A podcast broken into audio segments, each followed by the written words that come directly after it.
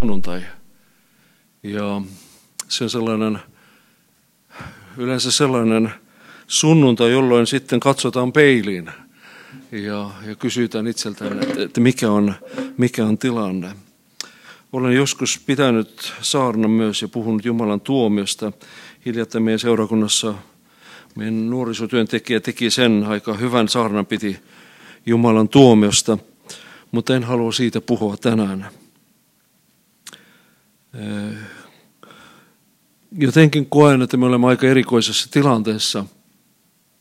Korona on edelleen vaikuttamassa meidän maassamme ja se vaikuttaa meidän seurakuntienkin toimintaan ja, ja mä uskon, että rukousaihe meille kaikille, että satakuntaan tuli just teille, tai toissapäivänä tuli tieto, että 50 henken rajoitukset laitetaan voimaan, mutta joo, jokainen seurakunta tekee niin kuin itse sitten kokee. Meillä on uskonnonvapaus, uskonnonvapauslaki vieläkin voimassa, jonka nojalla me voimme kokoontua vielä, ja, ja se on suuri asia. Mutta rukousaihe se on meille suuri.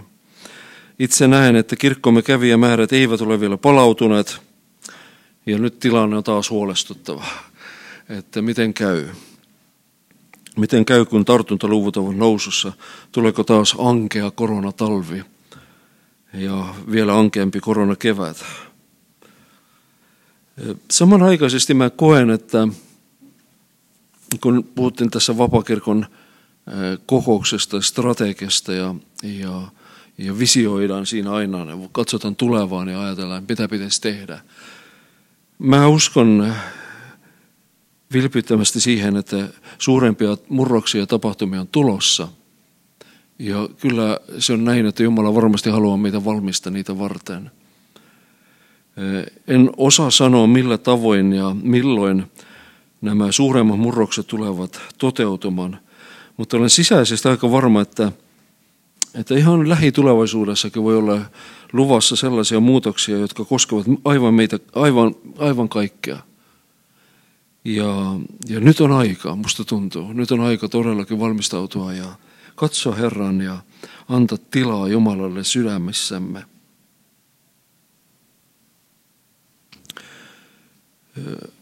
Olen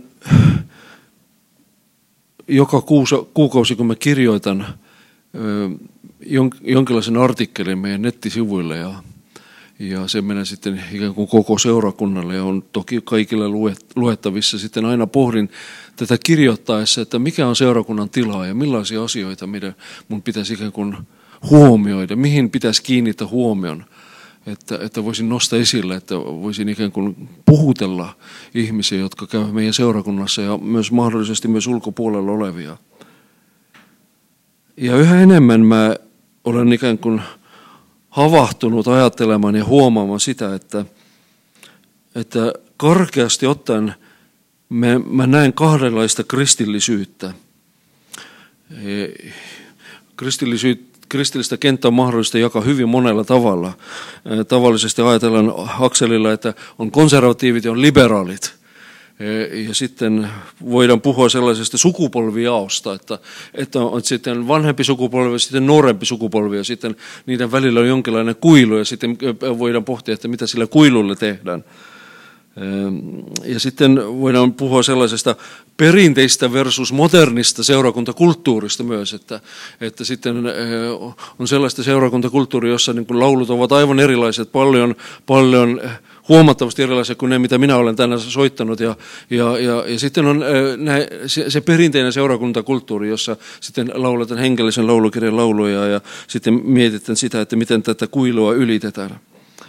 Sitten sen lisäksi vielä poliittinen jako lännässä erityisesti, niin kuin länsimaissa tuntui siltä, että se politiikka tahtoi olla myös kirkon, kirkon sisällä oikeastaan. Ja siellä on sitten vasen ja oikea puoli. Vasen ja oikea, no on teille toisinpäin kuin Joo. Ja siinä, siinä sitten ajatellaan myös näitä asioita, että kuka on vasemmalla ja kuka on oikealla ja mitkä argumentit sitten on, on käytössä. Mutta itse olen eniten ajautunut pohtimaan sellaista jako, jakoa, mikä menee näiden välillä, jotka ovat sydämessään ihan tosis, tosissaan antautuneita Jumalan vietäviksi. Ja sitten niiden välillä, joille Jumala on enemmän apumies omien individualististen tavoitteiden saavuttamiseksi. Ja musta tuntuu, että tämä on sellainen jakolinja, mikä menee kaikissa seurakunnissa, kaikissa yhteisöissä, hengellisissä yhteisöissä. Että on, on välillä ihan selvästi nähtävissä, että on ihmisiä, jotka haluavat saada hengellistä palvelua. Ja sitten on niitä ihmisiä, jotka haluavat antaa kaikkensa, että vain Jumalan työ menisi eteenpäin. Ja siinä on suuri asenteellinen ero niiden välissä. Ja se ero, sanoisin näin, ikään kuin määrittelee meidän seurakuntiemme ja kirkkokuntiemme niin kuin elinvoimaisuuden ja hengellisen painoarvon, mä luulen. Jollakin tavalla, niin kuin se, se aina jollakin tavalla määrittelee sen, missä me seisomme suhteessa Jumalaan. Että onko Jumala meillä, meillä hyvä konsultti vai, vai onko hän meillä ehdoton, ehdoton auktoriteetti.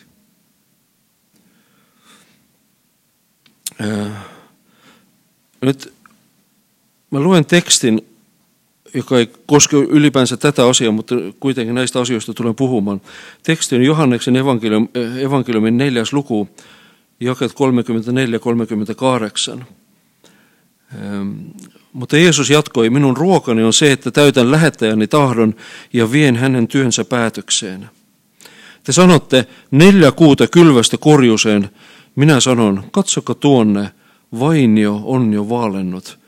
Vilja on kypsä korjattavaksi. Sadon korjaaja saa palkkansa jo nyt. Hän kokoaa satoa kaikkisen elämään ja kylväjä saa iloita yhdessä korjaajan kanssa. Tässä pitää paikkansa sanonta, toinen kylvää, toinen korjaa. Minä olen lähettänyt teille korjaamaan satoa, josta ette ole nähneet vaivaa. Toiset ovat tehneet työn, mutta te pääsette korjaamaan heidän vaivan näkönsä hedelmät. Ja sitten Matteuksen 9, 37, 38. Silloin hän sanoi opetuslapsille, satoa on paljon, mutta sadon korjaajia vähän. Pyytäkö siis Herra, jolle sato kuuluu, lähettämään väkeä elon korjuuseen. Tämä Johanneksen teksti, se sijoittuu, te tiedätte hyvin, neljännessä luvussa juuri tämän episodin jälkeen, kun Jeesus on jutellut samarialaisen naisen kanssa ja se nainen on yhtäkkiä, hänen silmänsä on avautunut, avautuneet näkemään, kuka Jeesus todellisuudessa on ja hän on lähtenyt sitten kertomaan kyläläisille Jeesuksesta.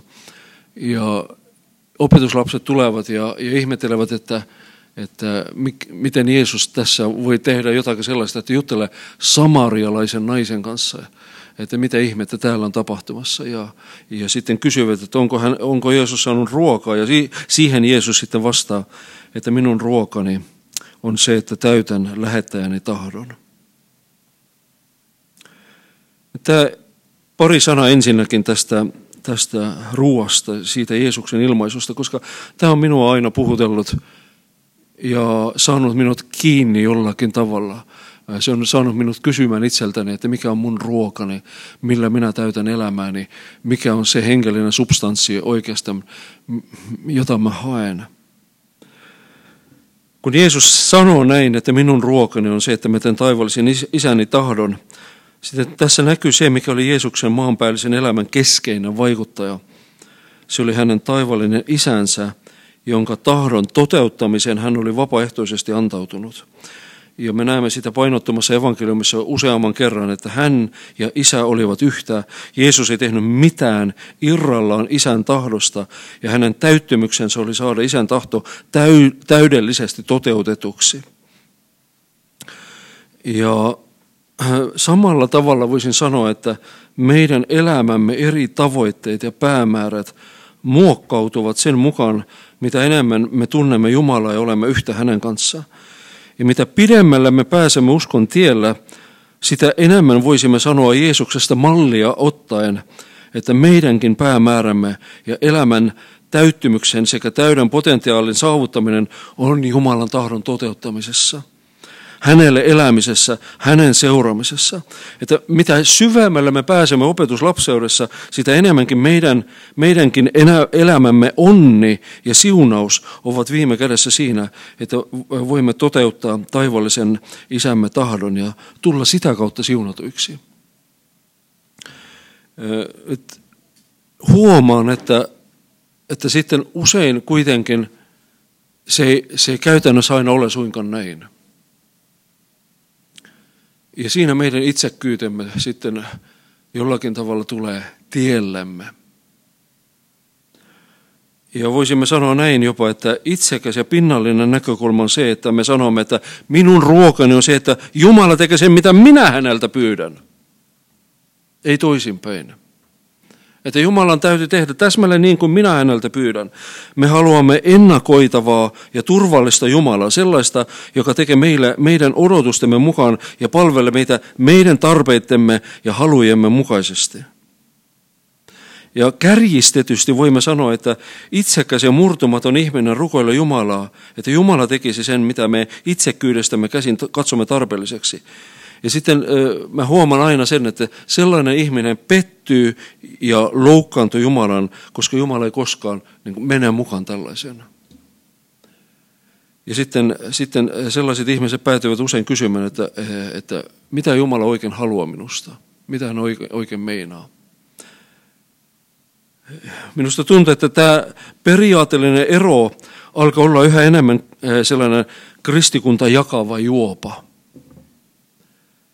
Tämä ero nousi esille riippumatta siitä, ollaanko vanhoja tai nuoria, ollaanko luterilaisia tai vapaakirkollisia tai jos jonkun muun kirkkokunnan jäseniä.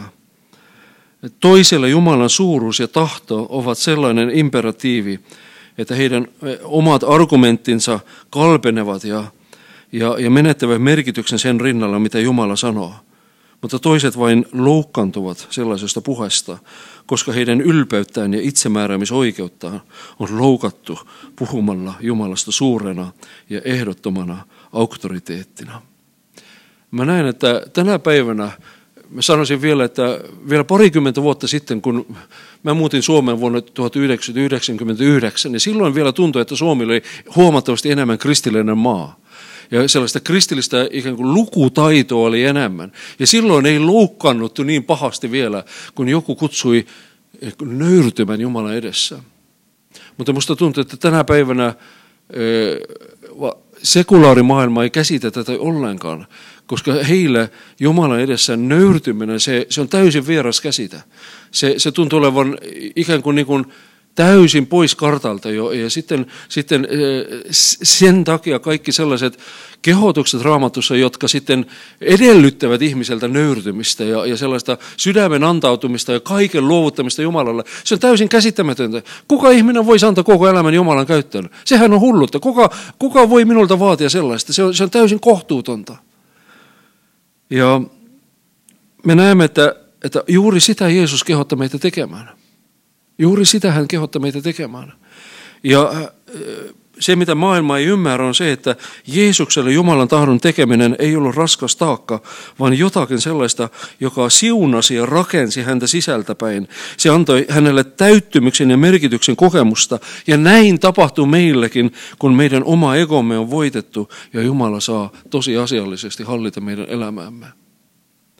Ja, ja kuitenkin me näemme, että, että meidän ympärillä olevat ihmiset eivät, eivät jotenkin enää ymmärrä sitä, koska yhä, mitä enemmän niin kun kulttuuri menee poispäin Jumalasta, sitä, sitä vaikeampi on sitä avata tai sitä, sitä vaikeampi on sitä selittää, sitä todellisuutta jollakin tavalla välittää.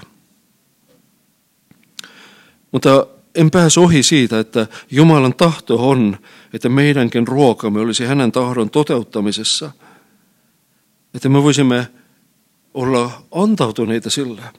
Ellei me ymmärrä sitä, me tulemme olemaan koko ajan hukassa hänen suunnitelmansa suhteen, koska me emme, emme ymmärrä, mitä hän on tekemässä. Ja näin ollen voisin sanoa, että meillä ei ole varaa sellaisen itsekeskeisen individualismin seurakunnan keskuudessa. Ja mä näen tätä individualismia valitettavasti aina silloin tällöin, joskus aika paljonkin. Ja Mä en tiedä mikä on teidän tilanne, teitä on vähän, te on, täällä on enemmän, mä ymmärrän sellainen ikään kuin perheyhteisö, että, että, että kaikki tietävät toisensa aika hyvin ja, ja olla lähellä toisiaan. Mutta sitten kun se jäsenmäärä kasvaa enemmän ja, ja menee sen yli vähän, ja sitten alkaa olla juuri näitä, että usein sanotaan, että jonkun pitäisi tehdä jotakin. Ja sitten kuka on se mystinen joku?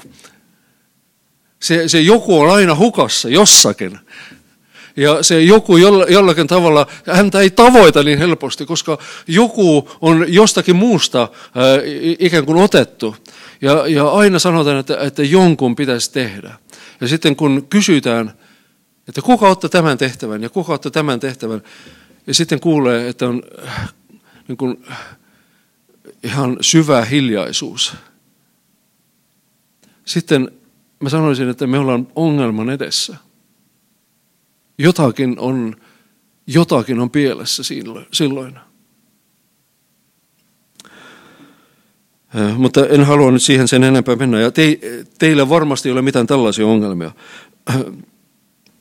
Se toinen asia, mitä Jeesus sanoo tässä tekstissä, on se, että, että satoa on paljon. Ja minua havahduttaa se aina, kun mä vähänkin pysähdyn pohtimaan sitä, että, että kun minun ruokani on tehdä Jumalan tahtoa, kun se on minun tosiasiallinen ruoka, kun se on se, jossa minä löydän elämäni merkityksen ja kun mä koen, että sitä kautta minun elämäni eh, tulee Jumalan siunausta ja Jumalan läsnäoloa ja, ja hänen hyvän tahdon toteutumista ja, ja kun se tekee minut eläväksi ja saa minut innostumaan, eh, sitten se väistämättömästi johtaa siihen, että mä alan nähdä tilanteita, olosuhteita, maailman tilannetta, ympärillä oleva, vallitseva tilanne Jumalan silmin enemmän. Koska se, mitä Jumala on virittänyt ja kutsunut minut tekemään, se ikään kuin on saanut minut ajattelemaan jo toisella tavalla. Sitten se tarkoittaa jo sitä, että se itsekkyys, se oma agenda on jäänyt taka-alalle. Ja näin ollen sitten Jumalalle alistuminen, Jumalan edessä murtuminen ja uudistuminen johtavat loogisesti siihen, että me alamme nähdä maailma hänen silmiensä kautta. Uskossa muutettu tai uskossa uudistettu sydän näkee maailmaa rakkauden ja armon kautta. Ja kun me olemme todella käyneet läpi Jumalan muutosprosessit, sitten me emme voi enää katsoa maailmaa itsekkäästi. Me näemme maailmaa Jumalan peltona, me näemme Jumalan rakkauden kohteita, me näemme Jumalan satoa. Ja jollakin tavalla mä kaipaan, niin kun ihan mä sanon, mä koen suurta avuttomuutta tämän asian suhteen. Ihan meidän oma seurakuntakin ajattelen. Koska me olemme kristittyinä niin jotenkin omassa kuplassa. Ja sitten maailma on jossakin kaukana. Ja maailma on jossakin etällä ja me sanomme, että pitäisi evankelioida ja pitäisi tehdä sitä ja tätä. Ja sitten kuitenkin se, meillä on vaikea ylittää sitä kuilua. Ja sitten, sitten meidän on vaikea nähdä näitä ehkä kaikkein lähempänä olevia ihmisiä myös eh, Jumalan peltona. Ja tässä niin kuin Johanneksen evankeliumista näistä edellisistä luvuista nousee kaksi erittäin eh, sanoisin, puhutteleva esimerkkiä. Te tiedätte, että Johanneksen evankeliumissa kolmannessa luvussa on keskustelu Jeesuksen ja Nikodemuksen välillä. Ja sitten neljännessä luvussa on Jeesuksen keskustelu samarialaisen naisen välillä. Ja ne on niin kuin kaksi ääripäätä. Mä olen jotenkin, mä ajattelen ja monen raamattu tutkijatkin näkevät, että Johannes on tarkoituksella valinnut nämä kaksi tapaamista tai kohtaamista juuri sen takia, että hän näyttää, että kahdessa eri ääripäästä Jeesus näkee peltoa, Jumalan työpeltoa molemmassa ihmisessä, ja, ja kumpikin on epätodennäköinen kandidaatti niin opetuslapseuteen. Kun mietimme vaikka sitä Nikodemuksen tilannetta, hän oli fariseus. Hän oli sen puolueen jäsen, joka oli erittäin kriittinen Jeesuksen suhteen, mitä enemmän aika meni eteenpäin. Ja sitten lopultakin he olivat ne, jotka päätyivät sitten vaatimaan Jeesuksen ristin naulitsemista. Hän oli lukenut ja hän oli oppinut ja hänellä oli status siinä yhteiskunnassa ja oli erittäin epätodennäköistä, että sellainen mies voisi tulla Jeesuksen opetuslapseksi. Ja kuitenkin lopultakin niin kuin näin kävi, että Nikodemus salaa seurasi Jeesusta. Nikodemus oli, oli sellainen pinnalla alla oleva opetuslapsi, joka ilmeisesti ei näyttänyt niin paljon väriä. Hän ei halunnut ilmeisesti luovuttaa omaa asemaa, mutta hän, evankeliumin muista teksteissä tulee esiin se, että, että hän, hän, hän piti Jeesusta kunniassa. Ja mm, sitten samarialainen nainen oli sitten toisesta ääripäästä että hän oli samarialainen, hän oli nainen, hän oli moraalisesti hyvin kyseenalaisessa asemassa ja hän oli juuri sellaisen kansanryhmän jäsen, joiden, joihin juutalaisilla oli erittäin, erittäin vaikea suhtautua, koska heidän välinsä olivat poikki käytännössä. Ja voimme sanoa, että Jeesus näkee nyt satoa siellä näissä ihmisissä – missä opetuslapset todennäköisesti näkivät vain toivottomia tapauksia. Jeesus näki mahdollista satoa siinä, missä opetuslapset näkivät kulttuurisodan vihollisia. Ja kun olemme Jeesuksen opetuslapsia sitten, ja annamme hänen muokata meidän luonnettamme, silloin mekin alamme nähdä satoa siellä, missä muut näkevät vihollisia ja toivottomia tapauksia. Se saa meidän rukoilemaan, se saa meidän murtamaan ja taistelemaan näiden ihmisten pelastumisen puolesta. Kulttuurisodasta haluan niin jotakin mainita. Meidän kulttuurissa on useita sotia meneillään me näemme, että on vasemmiston ja oikeiston välillä mene jatkuva vääntö. Ja jos vähän viitti kuunnella, niin kun internetissä on paljon erilaista puhetta, ja, ja jos viitti kuunnella vaikka mitä sanoo kokoomus ja mikä sanoo sitten vihreät tai vasemmisto, ja mitä perussuomalaiset sanovat, sitten me näemme, että siellä on sota käynnissä koko ajan. Ammut on kovilla ja siellä on valtava, valtava sitten sellainen niin kuin, ö, sodankäynti meneillään, verbaalinen sodankäynti meneillään. Mutta nyt tänä päivänä me näemme, että sitten niin moraali jakaa meitä aika, aika voimakkaasti yhteiskunnassa. Siinä on sitten, voimme sanoa, että myös kulttuurisodan eri puolilla on eri, erilaisia ryhmiä yhteiskunnassa. Seksuaalimoraali, se on, se on erittäin kuuma peruna. Että, että mitä me ajattelemme seksuaalimoraalista, mitä me ajattelemme homoseksuaalisuudesta, transihmisistä, mitä me ajattelemme ylipäänsä näistä asioista, se jakaa ihmisten mielipiteitä. Ja sitten ihmisten, ihmisten on niin suuri kiusaus ottaa voimakkaasti kantaa ja ampua vastapuolta erittäin kovilla ammuksilla. Sitten nyt, nyt viime aikoina mä äh, kuulen sitä eri maista, mutta että hiljattain kävin äh, lokakuun lopussa käytiin Virossa siellä. Näyttää siltä, että korona jakaa myös, myös uskovia eri leireihin ja siellä tuntuu olemaan myös jonkinlainen kulttuurisota meneillään, mikä liittyy sitten rokottamiseen. Ja, ja, ja, se on, se on, ja, ja siihen, millä tavalla sitten suhtaudutaan rokotteisiin, ja, ja, ja se, on, se on häkellyttävä oikeastaan että sitä, se, sellaiset asiat tahtovat tulla seurakuntiin ja sitten helposti ajatellaan, että, että jos, jos, jos minä ajattelen näin, sitten Jumala varmasti minun puolella ja, ja sitten jos joku on kristitty, hänen pitäisi ajatella täsmälleen niin kuin minä. Sitten helposti käy näin, että me, me tuomme, tahdomme, että Jumala olisi meidän kulttuurisorissamme, meidän puolellamme, sitten me haluamme ampua vastapuolta kovilla, kovilla ammuksilla ja, ja ajattelemme, että me olemme sitten Jumalan asialla. Ja pahasti pieleen menee pahasti pieleen menee. Ja juuri tätä silmällä pitäen, että meillä on sellaiset taipumukset, me, me helposti ikään kuin jakaudutaan ihmisinä ylipäänsä sellaisiin niin kuin heimoihin, jossa sitten me näemme toisessa heimossa vihollista, vihollista helposti. Siellä, missä opetuslapset näkivät toivottomia tapauksia, Jeesus näki Jumalan työn peltoa. Jeesus näki mahdollisuuksia. Jeesus näki ihmisiä, joita hän halusi rakastaa, joita hän halusi muuttaa.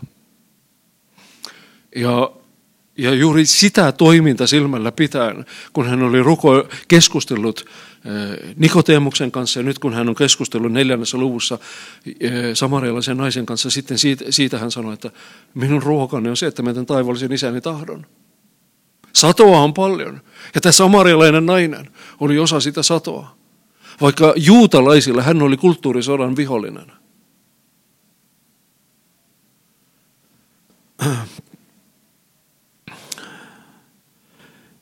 Tänä päivänä meillä voi olla vaikea jotenkin saada näitä asioita sopimaan yhteen. Me olemme maalistuneen yhteiskunnan keskellä.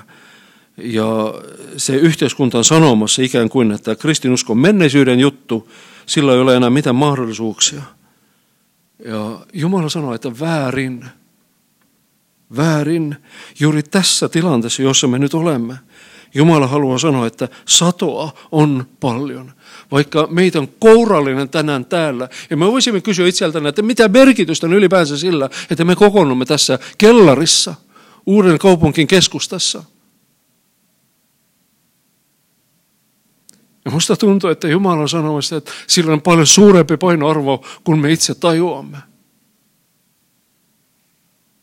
Jumala haluaa käyttää tätäkin seurakuntaa. Mä uskon, että Jumala haluaa käyttää teitä jokaista ja tätäkin seurakuntaa oman työnsä eteenpäin viemiseksi. Peli ei ole menetetty.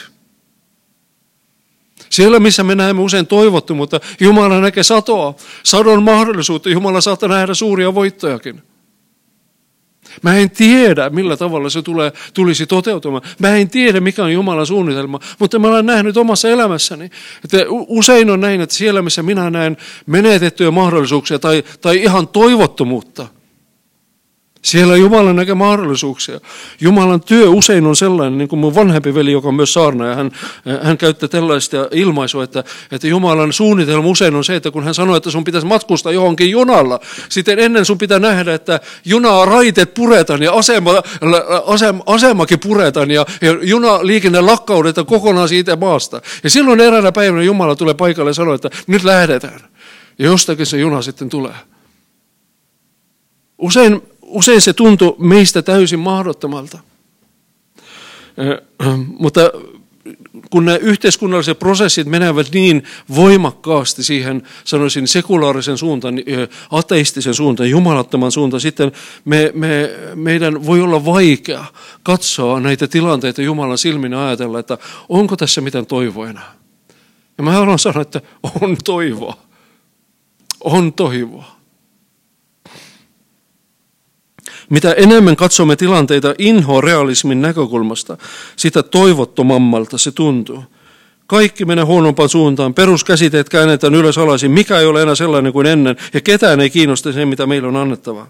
Ja tämä on inhorealistinen, inhorealistinen näkökulma todellisuuteen. Siinä on paljon totta, mutta se on värjäytynyt. Tämä katsontakanta on värjäytynyt meidän rojoittuneen ajatusmaailmamme mukaan. Tämä näkemys asioista ei anna tilaa Jumalan suuruudelle, Jumalan voimalle ja Jumalan rakkaudelle niin kuin eräs ranskalainen ajattelija on sanonut, että me emme näe maailma sellaisena kuin se on, vaan sellaisena kuin me itse olemme. Eli meidän persoonamme, meidän ajatusmaailma on se linssi, jonka kautta me katsomme maailman. Ja jos se on väärillä, väärillä, väärällä tavalla värjäytynyt meidän toivottomuutemme kautta, sitten me emme pysty näkemään Jumalan suunnitelmaa. Ja Jumala haastaa meitä näkemään sitä satoa, jota hän on valmistelemassa, ja hän sanoi, että sitä on paljon. Ja jotta me voisimme olla Jumalan asialla, meidän on oltava hänen muuttamia täsmälleen niin kuin Nikodemus ja samarilainen nainen sitten olivat Jeesuksen kohtaamisen jälkeen.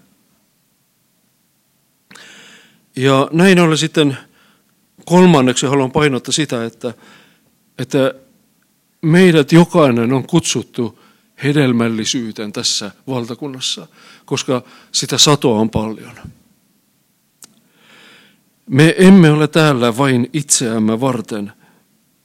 Ja, ja niin kuin Jeesus sanoi samarialaiselle naiselle, että veden, jonka hän antaa, että sen on tarkoitus muuttua virraksi virraksi, joka vuotaa sitten virta ikuisen elämään. Ja, ja hedelmällisyys myös käsitteenä viittaa aina siihen, että mitä me olemme vaikutukseltaan toisten ihmisten keskuudessa, jolloin Jumala käyttää meitä toisia varten ja sitten toteuttaa tahtoansa meidän kauttamme. Kun kysyn, että miten se voisi toteutua, miten se voisi toteutua? No mä sanoisin näin, että se toteutui sen kautta, kun Jumalan yliluonnollisuutta on läsnä meidän elämässämme. Ja meidän, meidät, on, meidät ei ole kutsuttu tekemään sinänsä mitään ihmeellistä, vaan meidät on kutsuttu vain elämän todeksi sitä niin kuin luonnollisella tavalla toteutuva yliluonnollista elämää, jonka Jumala meille antaa. Että me elämme hänen kanssa – häntä varten, hänen voimasta käsin. Hänen katsoen, häntä kohti liikkuen. Ja mä huomaan, että kun minä olen itse johdonmukainen Jumalaa seuratessaan, Kristusta seuratessaan ja asetan Jumalan aina ykkössijalle omassa elämässäni ihan arkielämää silmällä pitäen, ihan jokaisen päivän aamulla. Sitten mä näen, että hän itse valmistelee näitä tilanteita, jossa mä saan olla valona ja suolana. Jossa mä saan myös kokea, että Jumala itse tekee sitä työtä. Että hän itse valmistelee näitä tilanteita, että hän itse järjestää tilanteita näin, että hänen sanansa menee perille. Ihan sellainen niin kuin käytännön esimerkki kuukauden takaisesta tapahtumasta. Eräs meidän seurakunnan vanhempi sisar kuoli ja, ja siihen liittyy monenlaisia seikkoja. Siinä hautajaisjärjestelyihin liittyen me autoimme seurakuntana sitä, sitä perhekuntaa ja se siunostilaisuus järjestettiin meidän tiloissa ja ja, ja se oli oikein siunattu tilaisuus. Se oli jotenkin, mä koin, että Jumalan henki sai jotenkin vaikuttaa siellä. Ja sitten se oli, se oli, ilmapiiri oli hyvä ja sitten me saatiin oikein niin kuin lämmintä palautetta myös perheeltä, joka ei ollut kristitty. Ja, ja se jotenkin oli hirveän rohkaiseva, että siinä toimessa mä sain huomata, että, että Jumalan sana, Jumalan viesti menee perille. Sitten meni pari viikkoa ja eräänä päivänä mä olin apteekissa. Eräs mies, hän oli maski päässä. Hän kysyi minua, että oletko sinä se pastori ja teillä oli hautajaiset siellä. Ja, joo, että hän on hautaustoimiston työntekijä. Hän oli läsnä ja hän lämpimästi kiitti minua siitä puheesta. Ja mä ajattelin, että tämä on nyt Jumalan armo. Mä en sano sitä nostaakseni itseäni esille, vaan mä sanon vaan sitä, että että mä koen sellaista niin kuin nöyrä kiitollisuutta, että, että, että siinä paikalla ollessani mä saan joskus olla valona myös ihan ulospäin. Ja Jumala itse valmistelee näitä tilanteita. Hän itse tekee näin. Mutta keskeisenä näen sitä yliluonnollisuuden niin kuin läsnäoloa meidän elämässämme. Ja oikeastaan mä näen sitä, että se on usein sekä Jeesuksen toiminnassa että, että ylipäänsä kristinuskon historiassa ollut näin, että, että, että ihminen tulee Jumalan luo ei useinkaan sen kautta, että hänet taivutetaan siihen älyllisen argumentin kautta, vaikka älylliset argumentit ovat tärkeitä. Mutta yleensä ihminen tulee Jumalan luo yliluonnollisen kohtaamisen kautta kun yhtäkkiä yliluonnollinen todellisuus tulee lähelle sillä tavalla, että sitä ei voi enää kieltää. Sen olemassaoloa ei voi kieltää. Ja sitten yhtäkkiä ihminen on, on luonnostaan avoin pohtimaan sitä, että mitä se kaikki tarkoittaa, mihin tämä johtaa, millaisia johtopäätöksiä minun on tehtävä sen pohjalta. Mä rukoilin ja tapahtui tämä ja tämä ja tämä ja tämä asia ja nyt kaikki tuntuu erilaiselta. Mitä mun on tästä pääteltävää? Ja yhtäkkiä me näemme, että ovi on auki ja silloin voi julistaa evankeliumia. Silloin, silloin on aika sitten auttaa ja tehdä kaikkea, mitä me voimme tehdä sitten kristittyinä, että, että, että kyseinen ihminen voisi, voisi sitten vahvistua uskossaan ja voisi, voisi ottaa kaikki ne askeleet, jonka Jumala haluaa hänen ottavan. Mutta se kaikki alkaa siinä niin kuin jollakin tavalla Jumalan pyhyyden, Jumalan yliluonnollisen läsnäolon kokemuksesta meidän keskuudessamme, meidän seurakunnan yhteydessämme, meidän henkilökohtaisissa keskusteluissamme, eh, siinä millä tavalla me itse käyttäydymme, millä tavalla itse eh, olemme tekemässä elämämme eri valintoja, millä tavalla ylipäänsä Jumalan läsnäolo huokuu meidän elämästämme eh, ja, ja on näkyvissä toisille. Ja Tämä ei, tämä ei voi koskaan toteutua, jos me ajattelemme näin, että, että me olemme hyviä ja toiset pahoja. jos, jos me ajattelemme mustavalkoisesti, että siellä on, siellä on viholliset ja, ja, ja meidän vaan pitää suojella omaa tonttia. No ei. Ei. Koska se, se mustavaikalainen vihollisasettelu, se johtaa juuri kulttuurisotiin, se johtaa juuri näihin vastakkainasetteluihin, se johtaa turhin taisteluihin, sellaisiin taisteluihin, johon Jumala ei, ei ole meitä oikeastaan haastamassa. Ja, ja jollakin tavalla sen yliluonnollisen vaan pitää tulla esille. Meidän sanomamme voi olla uskottava ainoastaan yliluonnollisen luontavan ilmenemisen kautta. Ja sanoisin näin, että rukoileva ja itsensä ulkopuolella suuntautunut ihminen löytää aina jonkun, jota rohkaista, jonka puolesta rukoilla, jota Jumala kehottaa häntä auttamaan. Ja silloin Jumalan rakkaus meissä ja hänen todellisuutensa eivät jää piiloon, koska me olemme liikkeellä hänen vaikutuksestaan käsin. Ja sitten näen, että Jumalan antama pyhän henken täyttämä ilmapiiri on jotakin sellaista, joka syntyy rukoilevien ja Jumalaa palvovien ihmisten yhteen tulemisen yhteydessä. Ja koronatilanteessa erityisesti mä koen sitä, että meidän on ihan kynsin hampain pidettävä kiinni siitä oikeudesta tulla yhteen ja rukoilla yhdessä ja, ja, ja vahvistua siinä Jumalan antamassa yhteyden ja henken täyden ilmapiirissä ja, ja, ja, ja olla sitten sitä kautta kykeneviä tehdä, tekemään sitä työtä, johon hän on meitä kutsunut. Eli hedelmällisyyden lähtökohta on näin ollen juuri siinä niin kuin määrätietoisessa elämän asenteessa, joka asettaa Jumalan kaiken keskiön ja elää siitä Jumalan suhteesta käsin näin, että, että kaikki mitä me teemme tavalla tai toisella liittyy Jumalan ja on jollakin tavalla heijastamassa Jumalan suurutta meidän elämässämme. Mutta sitten lopuksi Jeesus sanoo, että pyytäkää Herran lähettämään väkeä. Ja tämä on tämä Matteuksen evankeliumin teksti, minkä mä luin tämän lisäksi se jotenkin sopii siihen yhteyteen. Että sato on paljon, mutta saton korjaaja vähän. Se on juuri meidän seurakuntamme tilanne usein, seurakuntiemme tilanne usein, että, että saton korjaaja on vähän, työntekijöitä vähän. Jeesus sanoo, pyytäkää siis Herraa, jolle sato kuuluu lähettämään väkeä elon korjuseen. On huomen arvoista, että Jeesus ei käske itse lähtemään ja hoitamaan kaiken kuntoon. Se on mulla on ollut niin kuin, pienen seurakunnan pastorina usein sellainen luontainen, vaistomainen ajatus, että jos jokin on tekemättä, sitten mun pitäisi tehdä. Ja sitten se johtaa väärin asetelmiin, se johtaa väärän johtamistapaan, se johtaa väärin tottumuksiin seurakunnan sisällä ja, ja se johtaa mahdottomuuteen, jos, jos Jumala vähänkin antaa armoa, että seurakunta kasvaa. Mä olen kokenut sitä, miten se tulee mahdottomaksi, että mä teen kaiken itse. Ei ole mahdollista, se ei ole tervettä, se ei ole hyvää.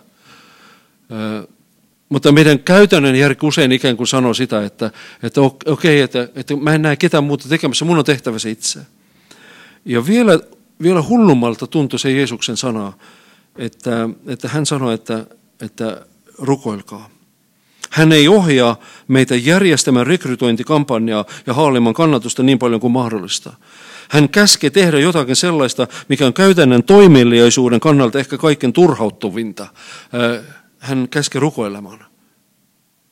Ja käytännön toimintaan orientoitunut ihminen kokee sen turhauttavana. Mitä rukoilla? Meidän pitäisi toimia. Meidän pitäisi toimia. Mä, musta tuntuu, että mitä vanhemmaksi mä tulen, sitä enemmän mä näen, että, että juuri Jeesus on oikeassa. Että juuri siihen meidän, meidän kuuluisi keskittyä eniten.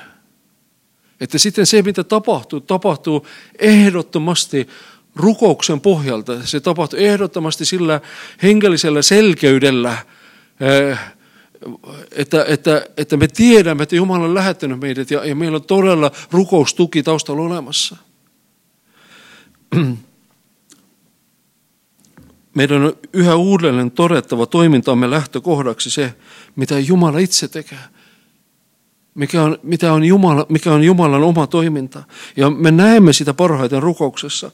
Ilman Jumalan suuruutta näkemättä tuntuu siltä, että millä ei ole merkitystä, eikä mikään hanke voi menestyä.